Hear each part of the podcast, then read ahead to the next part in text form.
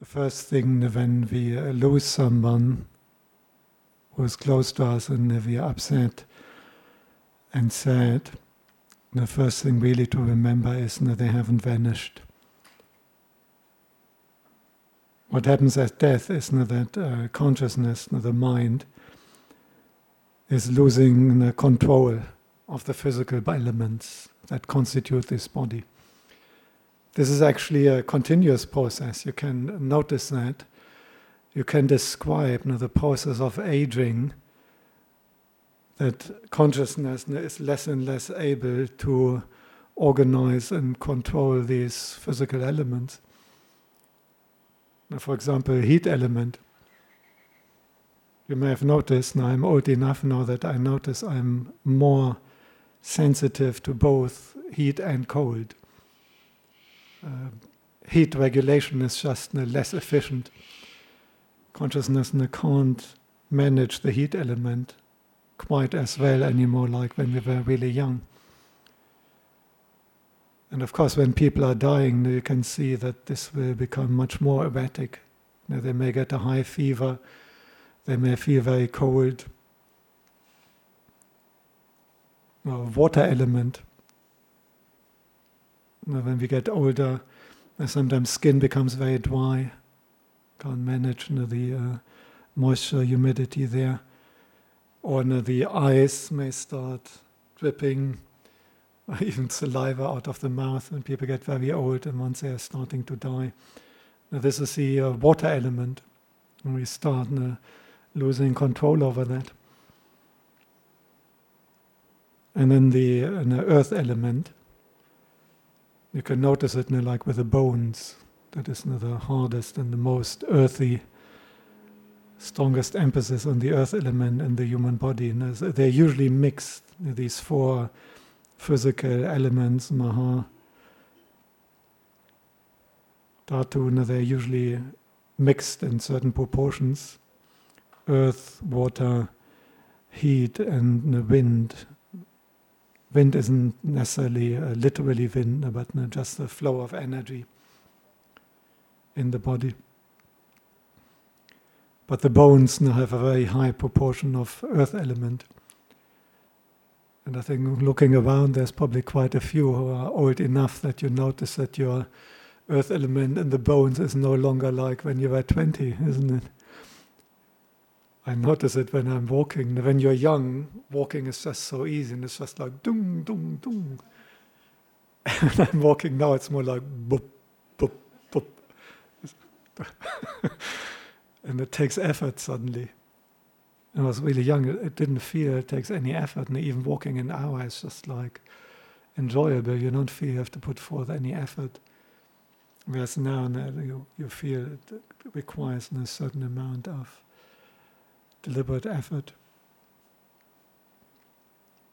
And the flexibility weakening.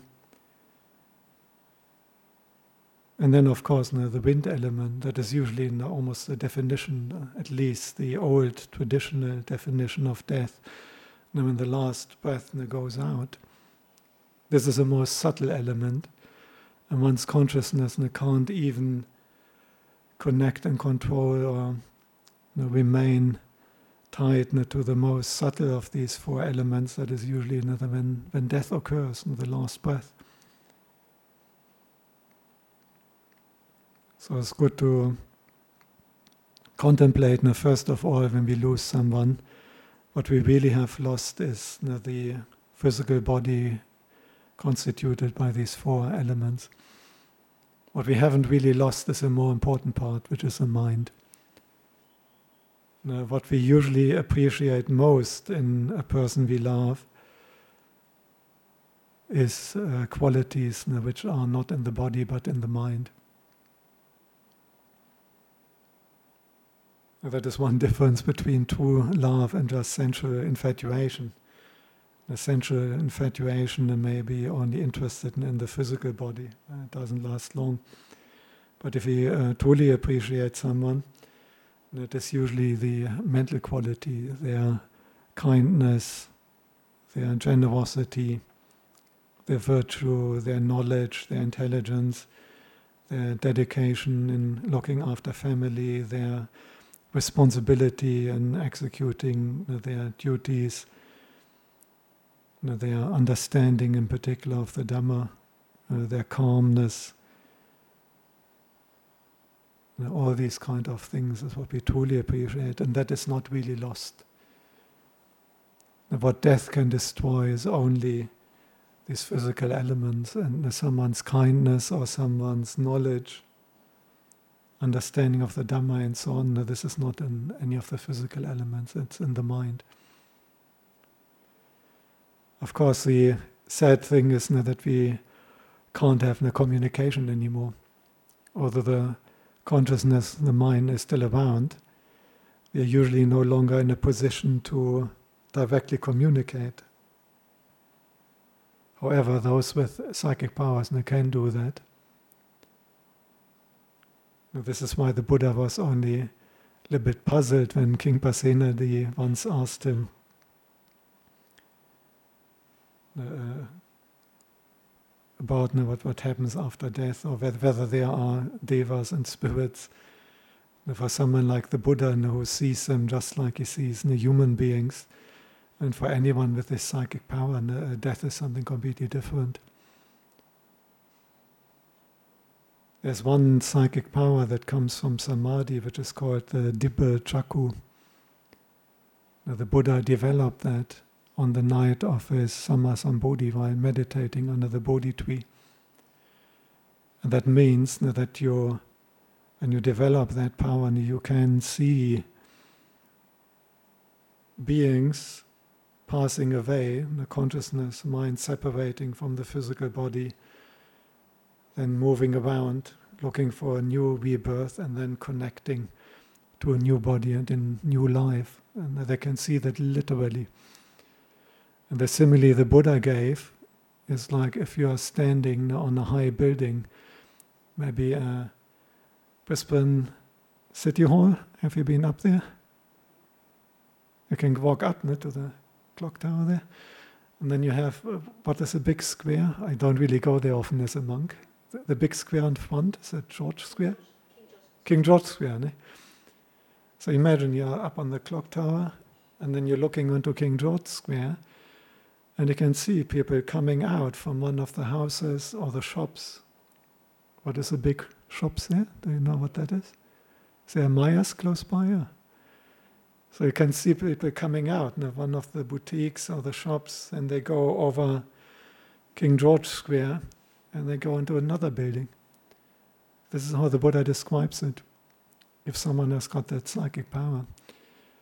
And then they obviously they wouldn't think anymore that death is just annihilation or nothing. Now, if you don't have that psychic power, and if you can still rely on the Buddha here, who has uh, taught that and always being completely unambiguous about the fact of uh, rebirth and the efficacy of karma.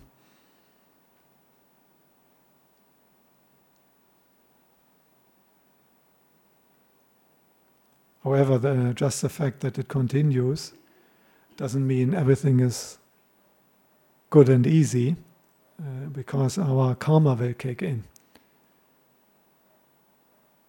And if we have made bad karma by hurting and harming other beings, uh, by breaking precepts, by being stingy and egoistic, then that, that karma and that mental inclination, that kind of desire and tendencies that we have developed, they will drag us into a bad rebirth, pulling us down.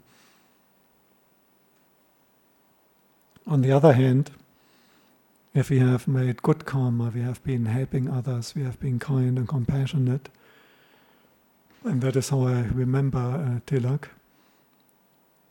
That karma will pull us up to a rebirth, even as a deva, or human rebirth, which can be sometimes even more helpful for Dhamma development if it's in a good environment.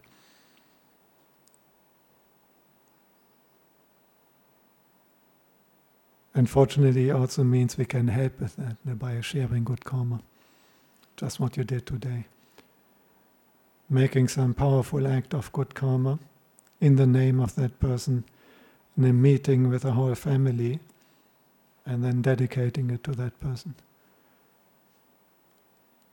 Even if someone was very good in this life, and if you never know, there may be still some residual bad karma from previous lives and even lifetimes ago, which may come up. So you can never have too much good karma. That's the basics there. It's a bit. Anyone here having problems with having too much money?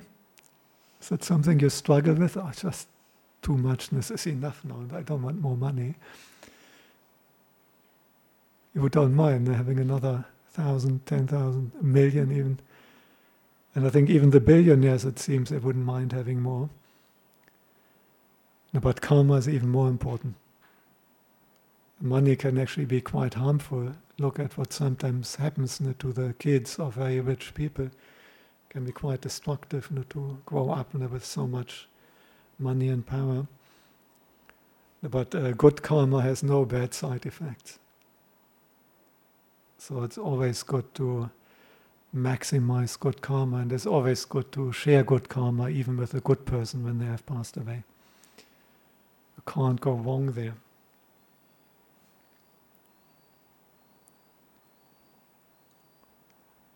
Now, maybe Tilak is already reborn as a deva or even as a human.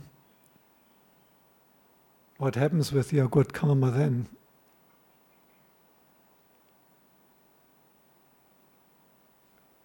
because it's particularly effective uh, for the Peta world when they're reborn in the spirit world, you know, what they call hungry ghosts, because they completely depend on relatives and other kind people sharing karma with them.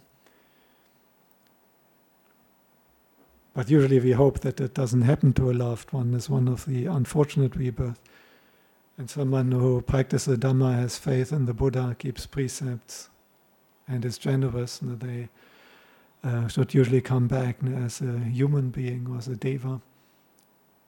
Do you know what happens with your shared karma? Is it wasted then?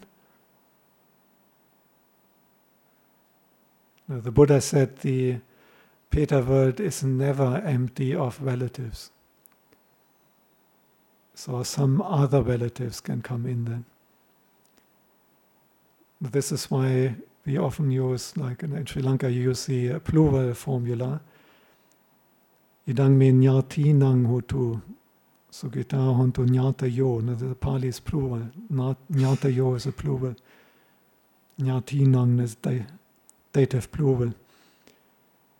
So even if you have mostly tilak in mind, you open your mind also to share with other past relatives. If you're really kind, you may even be willing to share with non relatives. Some Petas can receive that. The simile I give for that one is usually a birthday cake.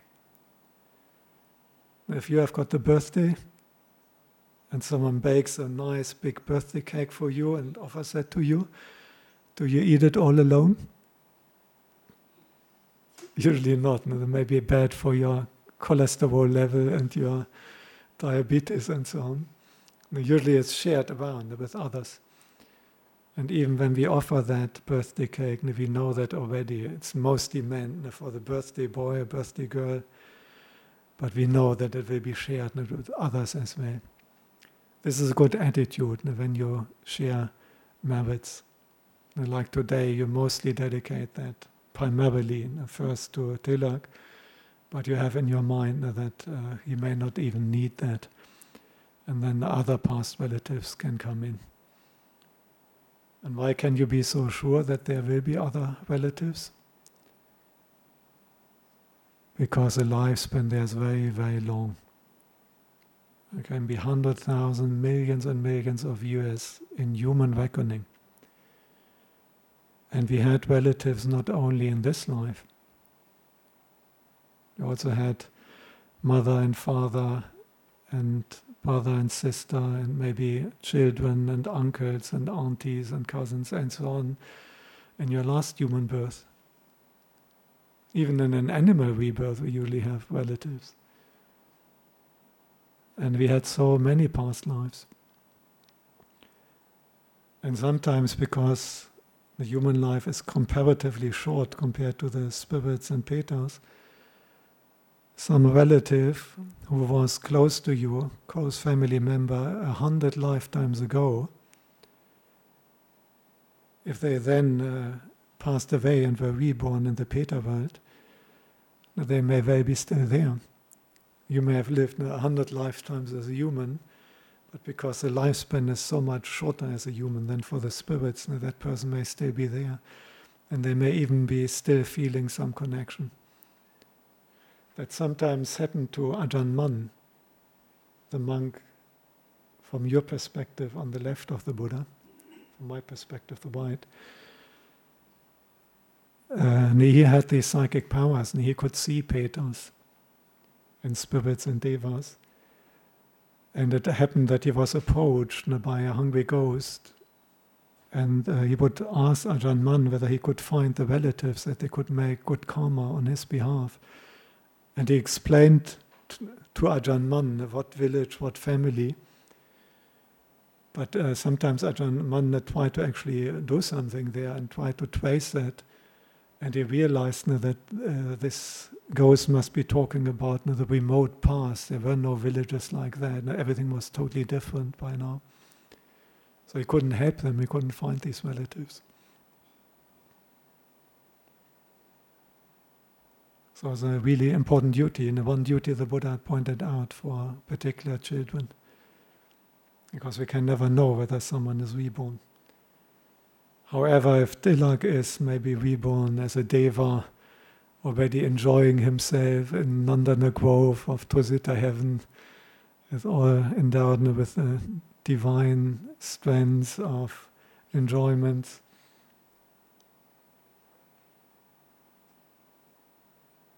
Have you ever sent some donation or some charity to Bill Gates personally? Or maybe Jeff Bezos? Like, like sometimes I have this charity collection, uh, old clothes. Would that be a nice idea, sending a bag of old clothes to Jeff Bezos in case he needs some? No one does it, no? why not? Uh, or Bill, uh, Elon Musk. No? Elon Musk, I think, is now considered the richest, according to the official lists. Some people say that to be really rich means that you can afford not to be on these lists. But anyway, if you wouldn't want to, if you want to send it to Elon Musk, it doesn't make sense. These people are so rich. They're so similar, and there's no real need. And if someone is born in a beautiful Devaloka, they wouldn't depend on our merit sharing. But they would still be happy if they happen to know what you're doing. This is also an important aspect of merit sharing. Just put yourself into the position of the departed. Imagine you are the one who has passed away. And now you may be aware, which you can be, the spirits can easily, for example, mind read. It's a normal communication there. They can easily go wherever they want to go. It's just like thinking. You can think of Sri Lanka and your mind is white in Sri Lanka. In the spirit world, you know, when they think about that place, you know, they will be right there.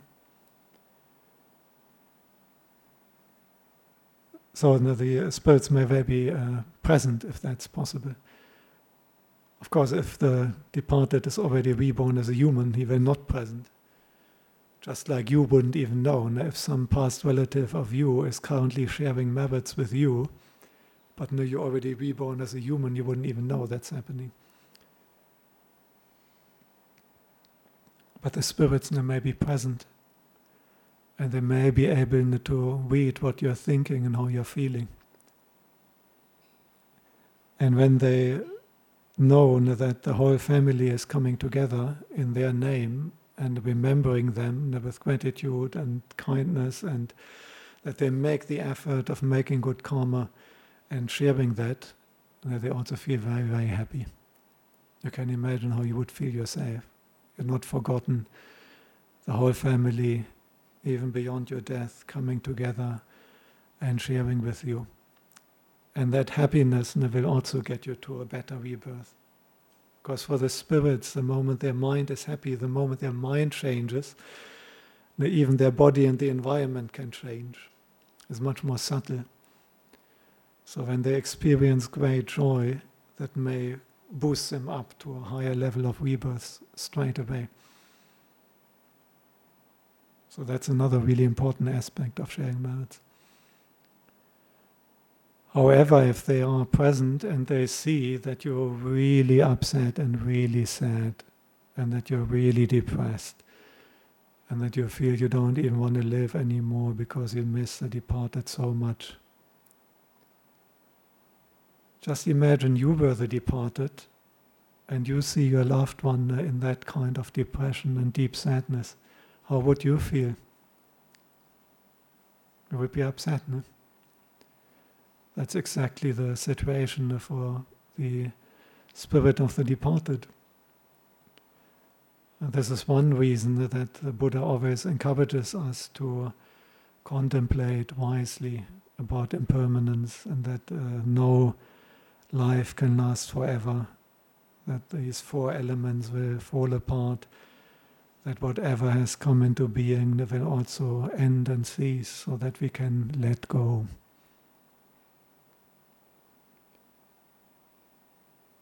Because if we can let go and come out of our sadness and our grief, that is also the best service for the departed. If you die, would you want your children to be depressed for years? Isn't no, no. You would want them to remember you, but you would want them to still be happy and successful and live their life joyfully and successfully. That's usually the same for everyone.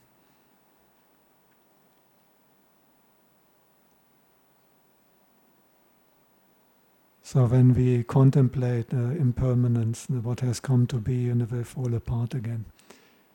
What has been born must die. Anything that arises due to causes and conditions will end when these causes and conditions uh, come to an end. If we contemplate like that, the heart can let go. And that is obviously better for us, because if the heart lets go, then we are coming out of our sadness and our grief. It's also better for the departed, because the departed wouldn't want us to be depressed and sad.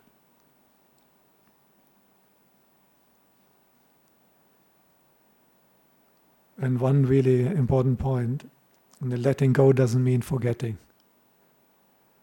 There's different kinds of letting go. The one can let go out of carelessness. Now, for example, uh, someone dies you don't even know, and you just don't bother. It's very easy, isn't it? I mean, every day in the average, I think it's about 150,000 people dying on planet Earth every day in the average. But it doesn't make you particular upset or depressed because we just don't bother, we don't even know them. This is completely different from letting go based on wisdom and insight. So if you let go of a dear departed, it doesn't mean that you don't care about them or that you forget about them. The best example for that is the Buddha himself. Now, the moment the Buddha attained Samma Sambodhi, supreme awakening under the Bodhi tree, meditating, he had zero attachment, zero craving, zero clinging to any of his relatives. Nothing. But did he forget them? What did he do? Hmm? Do you know what he did? He went back. After he had started the sasana and had a big sangha, because he knew his father as a king. If he just comes there on his own, they will not respect him so highly. But if he comes, as he did after he had become the most famous and respected spiritual teacher in all of India, and he had a huge sangha of very outstanding disciples who would travel with him and uh, treat him as their guru, their teacher. It's obviously much more impressive and has an easier job in teaching the, uh, the very proud Sakyans and the king. That's our donkey, or the neighbor's donkey.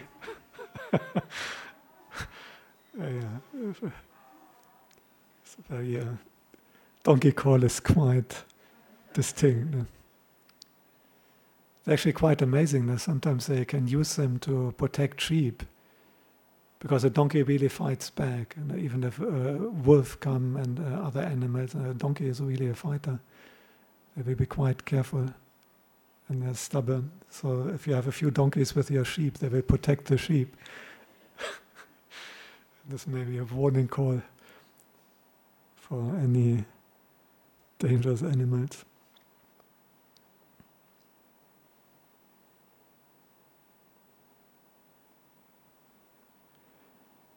so the Buddha went back after he had the Sangha and he was an outstanding teacher.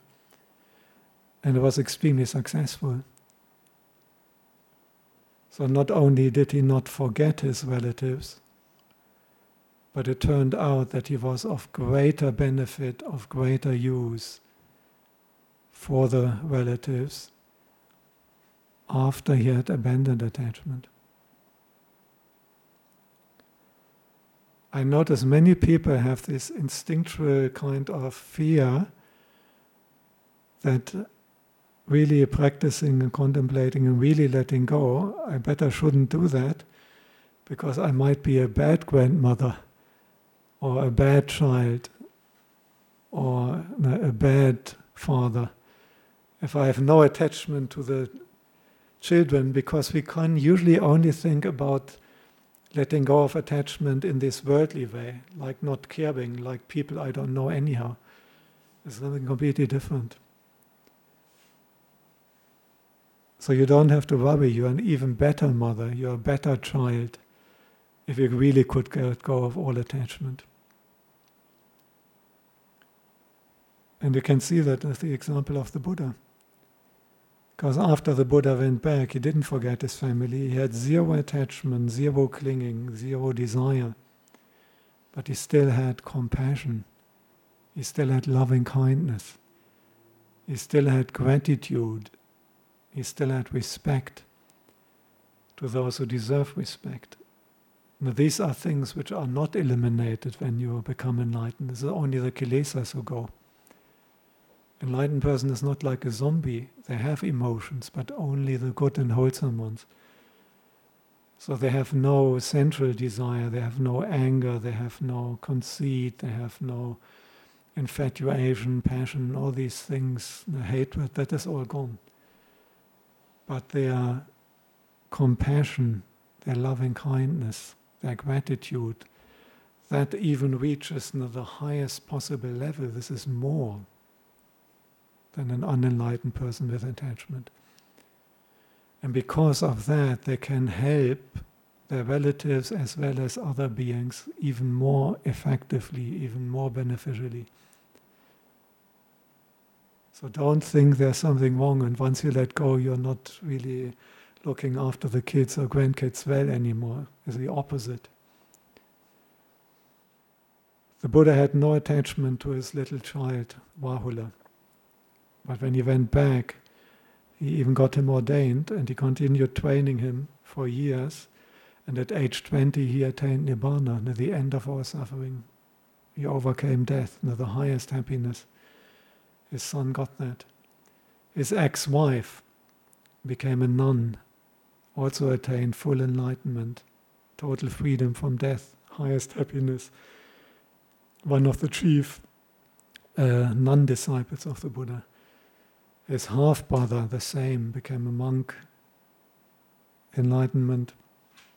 His stepmother, looking after him since his mother passed away a week after his birth, became the first bhikkhuni, enlightened, one of the chief non disciples of the Buddha.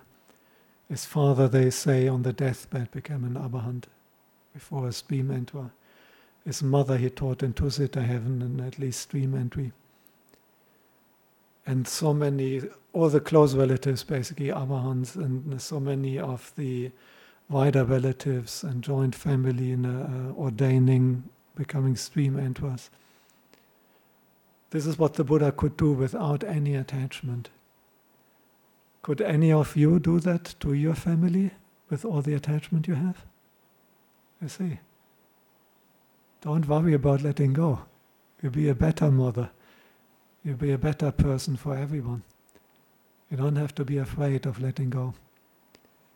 If it is letting go based on wisdom, not on carelessness and ingratitude or I don't bother, but if it's based on wisdom and insight, it will actually further actualize you know, all these good qualities.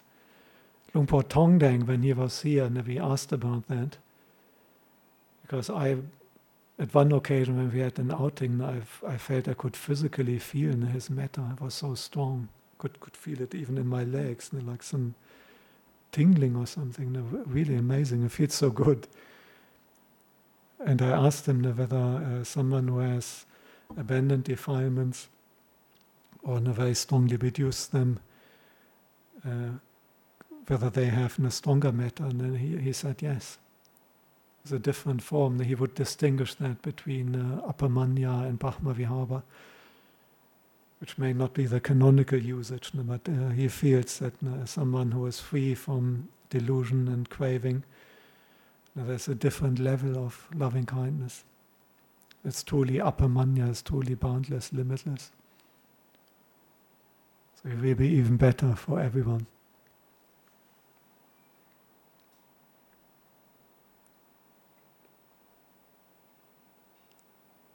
So don't be afraid letting go and coming out of sadness. Doesn't mean that you forget or that you're not helping anymore. You'll be even more efficient and beneficial in your efforts in helping loved ones as well as all beings.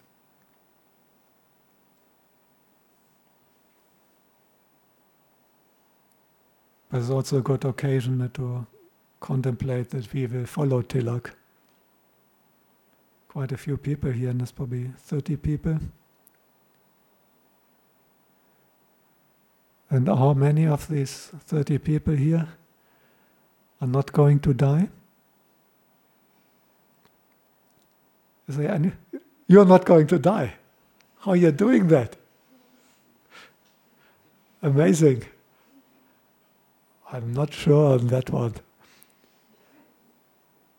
I'm sorry that I may have bad news for you, but I have a feeling every single of these 30 people in here will die one day. I'm afraid we have no choice on that. I certainly wish all of you that this is a long, long time into the future. May you live 100 years, 120 years, even longer. But even 120 years, which is about the oldest you can find in the Guinness Book and so on, with good documentation. This is not forever, isn't it? So I'm afraid the reality which we have to face that every single person you see everyone here, everyone else not here, one day we have to die. And you can notice if you practice meditation, mindfulness of the body, in particular, and the ones among us a bit older, and how the things are already changing, and how consciousness already no longer having quite the grip on it like when you were young. So the trick is that you have abandoned attachment to these four elements before they fall apart on you, because then it will be much, much easier.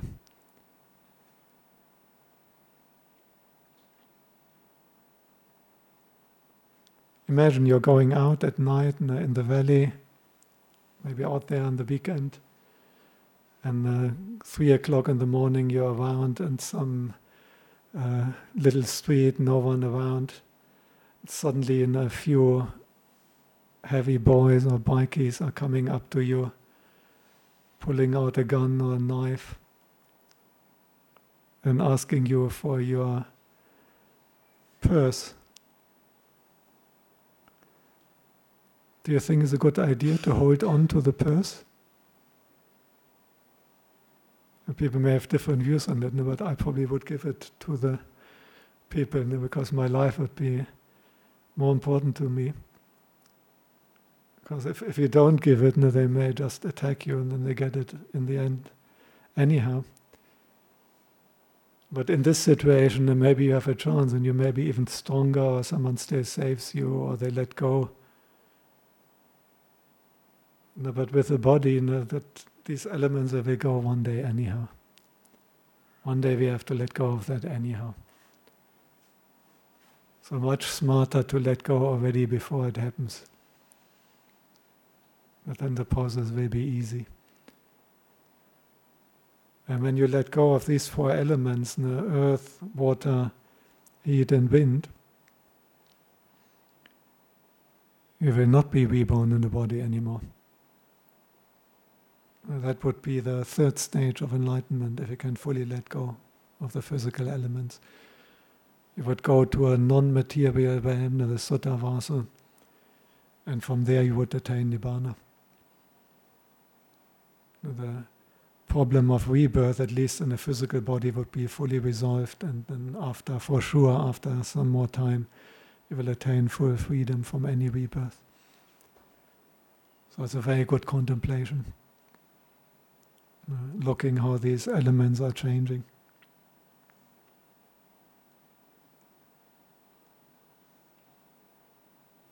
They're quite off control, quite out of control. One simple example I often give.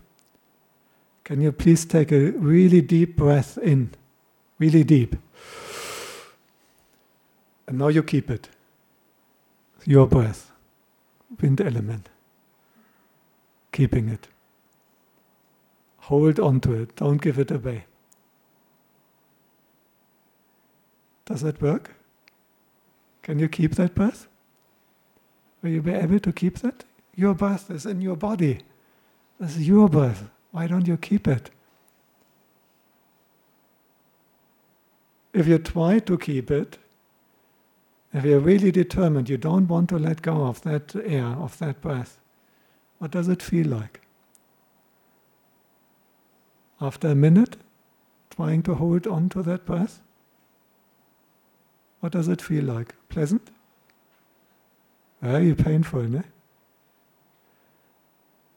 And even if you're determined and you endure the pain, you're so attached to that breath, to that wind element, that you try to keep it and you endure the pain. Will you be able to keep it? No. You have to let go anyhow, isn't it?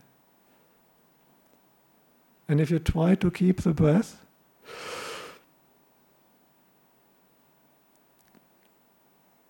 And now I'm complaining. I'm in pain. I can't take it anymore. What would you tell me? Let go. What does it feel like when you finally let go? Feels so good, isn't it? Do you think there's a teaching in that? Could one maybe say this is showing, the wind element is showing you that holding on is painful and letting go is the end of pain? Is maybe the wind element teaching you that you can't hold on however much you try and that is only painful? What do you think?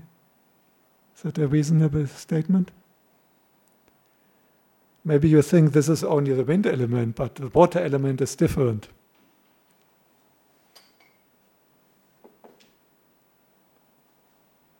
Water element, I'm mean.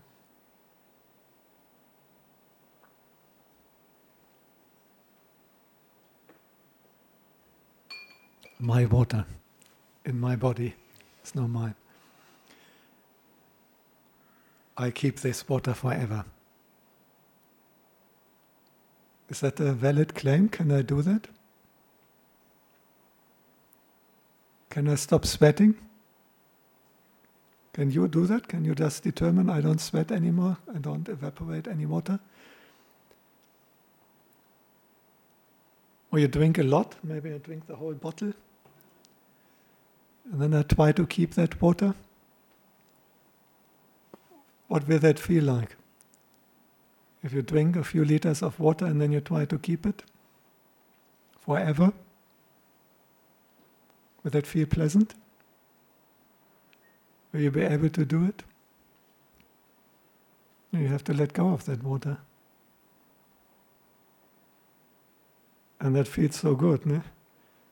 Have you ever been urgently having to go to toilet and then finally you make it? Uh, yeah. So the wind element, the water element, it's all teaching us all the time. So obvious, isn't it? How many times do you breathe in and out in one day? Can't keep it. How much water is going in and out of your body all the time? How much heat element is going in and out of your body all the time? Now it's getting too hot again, and we put on aircon.